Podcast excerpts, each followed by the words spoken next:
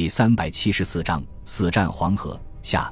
刘昌义急忙转身，向对面阵地上望去，七八百米外，数十辆坦克呈梯次排列，在不足五百米宽的正面展开队形。坦克的后面是密密麻麻的步兵，整齐的军服和雪亮的枪刺显示，这是刚刚投入战场的新锐部队。日军显然已经摸清了守军的虚实，准备毕其功于一役。在左右两翼阵地上，枪炮声和喊杀声响个不停。日军的攻势没有任何停歇的迹象。刘昌义从掩蔽部里向战壕两端望去，目力所及的范围内，只能看到满地的尸体和伤员，沾满血迹的武器、军服碎片腐蚀皆是。除了自己带过来的两百多人外，阵地上几乎已经没有多少人能够站起来了。不用长官说明，战士们也知道最后的时刻到来了。沾满征尘的脸上反而露出了轻松的微笑。有条不紊地把一颗颗手榴弹拧开盖子，整齐地摆放在战壕的边缘。手中的武器全部压满了子弹，所剩无几的地雷也一个不剩地埋在阵地前沿。滞留在阵地上的重伤员，人手一颗手榴弹，失去胳膊的就用牙齿咬住拉环，准备与敌人同归于尽。吕公良用力扭过头去，把几名警卫叫到自己身边，然后指着刘昌义忙碌的身影，轻声吩咐几。警卫们默默地点了点头，然后悄悄走到刘昌义的身后，突然抓住他的胳膊，架起来就往阵地后面跑去。混蛋，你们想干什么？刘昌义怒吼连声：“我是你们的军长，快把我放下来！”一名警卫轻声回答道：“对不起，军长，这是我们师长的命令。等回到军部之后，随便您怎么处置我们。”说罢，不由分说就往交通壕里钻。刘昌义冲着吕公良高声骂道：“吕公良，你这个混蛋，想让老子做逃兵！”然后冲着警卫营的战士们命令道：“你们还愣着干什么？再不把他们拦住，我枪毙你们！”吕公良极力提高声音说道：“军长，你就安心回去吧。等打完仗，我亲自到军部请罪，要打要杀随便你。”警卫营的战士们用带着哭腔的声音喊道：“军长，吕师长都是为您好。”不要怪我们！刘昌义的叫骂声刚刚消失在交通壕的拐角处，日军炮兵群就开始了攻击。开始前的例行炮击，雨点般的炮弹顷刻间覆盖了阵地的每个角落。早已千疮百孔的工事，在猛烈的轰击下变得更加残破。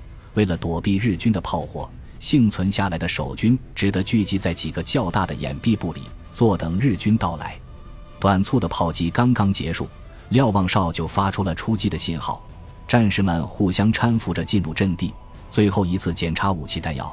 这时候，日军坦克已经推进到阵地前沿不足四百米远的地方，并且随着发动机的轰鸣声不断加速，步兵则小步快跑紧随其后。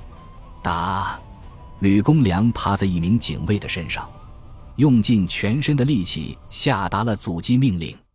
仅有的十几挺重机枪和二十余挺轻机枪同时吼叫起来，中间不是夹杂着枪榴弹和反坦克枪发射的声音，密集的枪弹呼啸而出，劈头盖脸地砸向日军。手持半自动步枪的战士们则瞄准日军士兵，沉稳地射击。日军坦克炮口不断喷射出大团的火光，机关枪猛烈扫射，步兵借着坦克车体的掩护，全力开火，压制守军的火力。剧烈的爆炸声中，守军的火力点逐个被日军摧毁，战士们肢体和武器碎片被爆炸的气浪抛出十几米远，火力的密集程度逐渐降低，甚至出现了大段的盲区。两辆坦克被反坦克枪发射的穿甲弹击中，从里到外炸成一堆废铁。附近的几十名日军也被炸得血肉模糊。另外，守军的顽强反击也造成了数以百计的伤亡。然而，具有压倒性兵力优势的日军根本就不理会这点损失，依旧以不可阻挡的步伐向前逼近。三百米、两百五十米、两百米、一百五十米，眼看着就要冲到战壕前面，坦克开始加速，机关枪取得了坦克炮，用密集的子弹反复扫射。后面的步兵仿佛吃了兴奋剂一样，纷纷脱掉上衣，哇哇怪叫着准备肉搏。第二十七师官兵们抛掉手中的武器。俯身捡起手榴弹，准备给迎头痛击日寇。生死关头，战士们耳边却突然响起了飞机马达令人心悸的轰鸣声，好几十个黑点出现在阵地南面的天空中，然后在瞳孔中逐渐变大，最后呼啸着向守军阵地俯冲下来。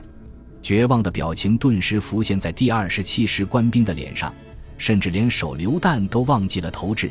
与之形成鲜明对比的是，对面的日军当中爆发出阵阵欢呼。轰炸机群在阵地上方两三百米的距离呼啸而过，但是却没有进行攻击。机身上面青天白日的标志清晰地印在战士们的眼中，阵地上顿时响起战士们喜悦的声音：“我们的飞机！”日军还没有从惊愕中恢复过来，战壕里就飞出百余枚手榴弹，前面的还没有落地，同样数量的手榴弹又飞了起来，铺天盖地地砸了过去。死里逃生的战士们精神大振，不知疲倦地向日军投掷手榴弹。密集的手榴弹把战壕前面五六十米远的范围牢牢地覆盖起来。确认了目标之后，中国空军的三十二架轰炸机调转方向，向着暴露在空旷地带的日军攻击部队轮番俯冲攻击。燃烧弹和重达一百公斤的航空炸弹雨点般的落了下去，爆炸和烈焰把战场变成了人间地狱。钢铁和人体的残肢不断在空中飞舞，烈焰缠身的日军哀嚎着四处乱窜，最后在地面上被烧成一堆焦炭。看似坚不可摧的坦克，在重磅炸弹的轰击下，如同纸糊的一样被撕成碎片。被引爆的弹药库爆发出更加猛烈的爆炸。由于中国空军一直没有出现过，日军既没有建立防空阵地，也没有准备防空武器，情急之下。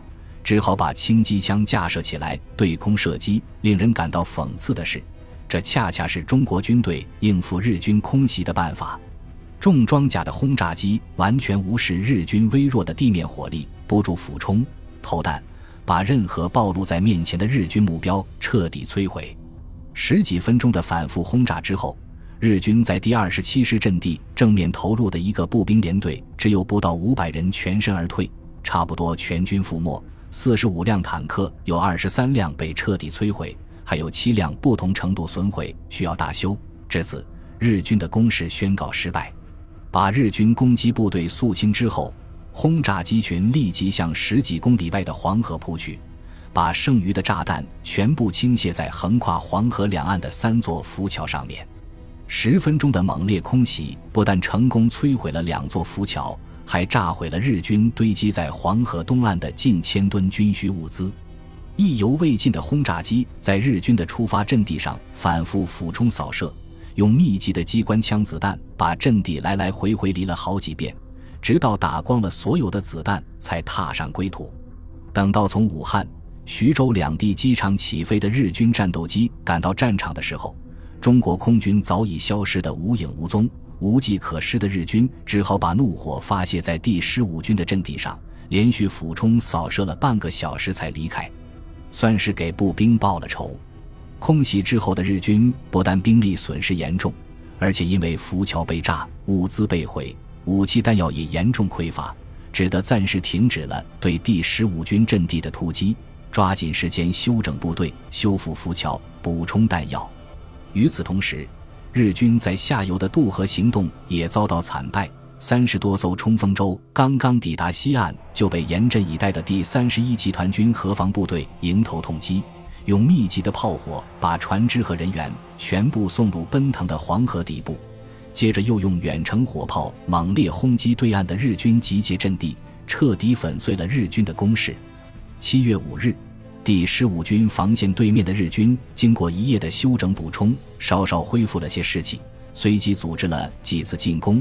但是投入的兵力远远不如前几天，炮火的强度更是不可同日而语。炮弹严重缺乏的日军炮兵，每次只能简单的进行两三次齐射。